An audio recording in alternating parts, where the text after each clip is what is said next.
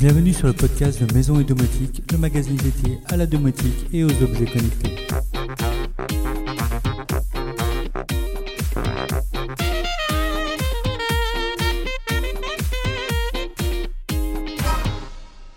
Salut les amis Comme chaque semaine, je vous propose aujourd'hui le débrief sur l'actualité du blog et de la domotique en général, mais également des sujets autour de la maison, de la finance et la high-tech.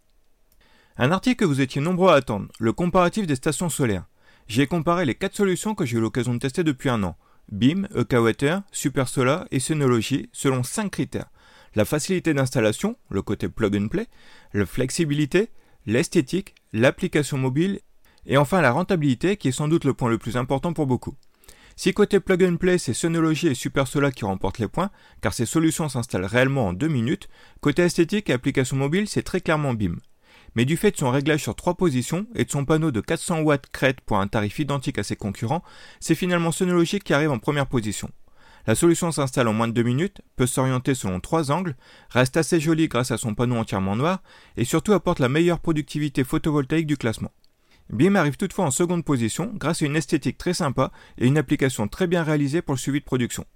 Vous retrouverez le détail des analyses dans le comparatif ainsi que des liens vers chaque test détaillé. Parmi les tests de matériel, je vous ai proposé également le BenQ JS50, un vidéoprojecteur nomade qui embarque un système audio 2.1 très puissant. Vidéo Full HD 1080, autofocus automatique et système Android TV embarqué, le BenQ JS50 s'avère extrêmement complet et polyvalent, notamment grâce à sa batterie intégrée qui permet de profiter de plus de 2 heures de vidéo où on souhaite, sur la terrasse, en camping, dans la chambre, etc. Ce projecteur peut également être utilisé en mode enceinte connectée Bluetooth. Dans ce cas, on profite d'un superbe son 2.1 avec projection vidéo coupée, ce qui permet d'avoir une très bonne autonomie en audio. Comme d'habitude, BenQ livre son projecteur avec une sacoche de rangement, très pratique, surtout pour une utilisation nomade. Pour une fois, en parallèle du test écrit, je vous ai proposé également une présentation vidéo sur YouTube. Un nouvel exercice pour moi, n'hésitez donc pas à me dire ce que vous en pensez. Autre test présenté cette semaine, celui du portier vidéo 2N IP Style. Une présentation assez globale tant ce portier est complet. Il s'adresse d'ailleurs en priorité aux résidentiels haut de gamme et aux bureaux, car son tarif approche les 4000 euros. Mais c'est en effet un portier vidéo haut de gamme affichant un grand écran tactile de 10 pouces, capable de présenter les logos des sociétés et jusqu'à 10 000 contacts. Caméra HD 5 millions de pixels, grand angle, RFID, Bluetooth, communication SIP, requête HTTP, API ultra complète. Il y a peu de choses qui ne seront pas réalisables avec ce portier. Mais il faudra passer par la lecture du manuel de 500 pages pour l'exploiter pleinement. En réalité, si l'installation s'avère relativement simple grâce à une connexion Internet PoE, il faudra généralement passer par un installateur pour le configurer correctement. Mais il est très intéressant de voir ce qu'il est capable de faire. Mais N2N propose également des modèles plus grand public et plus abordables. N'hésitez donc pas à découvrir ce fabricant. Dernier test beaucoup plus simple, celui de la multiprise USB Ugreen. Les multiprises USB ne sont pas si exceptionnelles que ça, on trouve aujourd'hui des blocs multiprises de 4 ou 5 prises de 130 volts avec 2 à 4 ports USB permettant de recharger smartphones et tablettes. Mais leur défaut principal est que ces multiprises sont imposantes et prennent beaucoup trop de place pour être posées sur un bureau ou une table de nuit par exemple. La multiprise USB Ugreen est intéressante d'une part par son format. Elle mesure en effet un peu moins de 13 cm de large sur 6 cm de profondeur sur 4 cm de haut. Ce petit bloc ajoute deux prises de 130 volts pouvant supporter jusqu'à 4000 watts, mais également deux ports USB-A et un port USB-C, tous compatibles recharge rapide. On pourra donc tout aussi bien s'en servir pour des appareils peu gourmands dans un bureau ou une chambre, mais également pour des appareils beaucoup plus gourmands dans une cuisine ou un atelier par exemple. On est toujours à la recherche d'une prise électrique pour brancher ponctuellement un appareil ou d'une prise USB pour recharger nos smartphones, tablettes et tout ce qui peut se recharger en USB. Généralement, les prises électriques sont en bas du mur, parfois même cachées par des meubles. La multiprise USB Yogin permet d'obtenir des prises où on souhaite, que ce soit sur le bureau, la table de nuit, le plan de travail de la cuisine, etc. Son bloc de deux prises est compact pour pouvoir y placer n'importe où, et les prises USB à recharge rapide s'avèrent très pratiques pour brancher ou charger n'importe quel appareil USB. Bref, j'adore, il y a plusieurs endroits de la maison qui vont en être équipés. Vendu une trentaine d'euros, c'est un accessoire très pratique. Du côté de nos collègues, la période a été bien remplie également. La Z-Wave Alliance a annoncé le 4 millième produit certifié.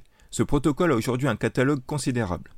Domado nous a d'ailleurs présenté le nouveau détecteur Z-Wave 4 en 1 de chez Zoos qui utilise la puce série 700. Domoblog nous explique comment installer et monitorer MQTT et Zigbee 2 MQTT sur Home Assistant, une installation sur laquelle il va falloir que je me penche sérieusement. Domoblog et Techno727 nous ont également présenté deux robots aspirateurs, le Trifo MaxPet qui dispose d'une caméra de surveillance et le Neabot Nomo N2.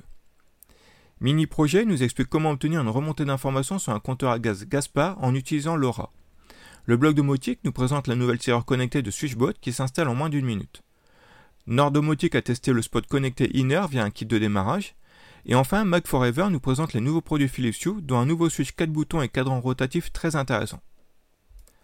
Enfin, les bons plans du moment.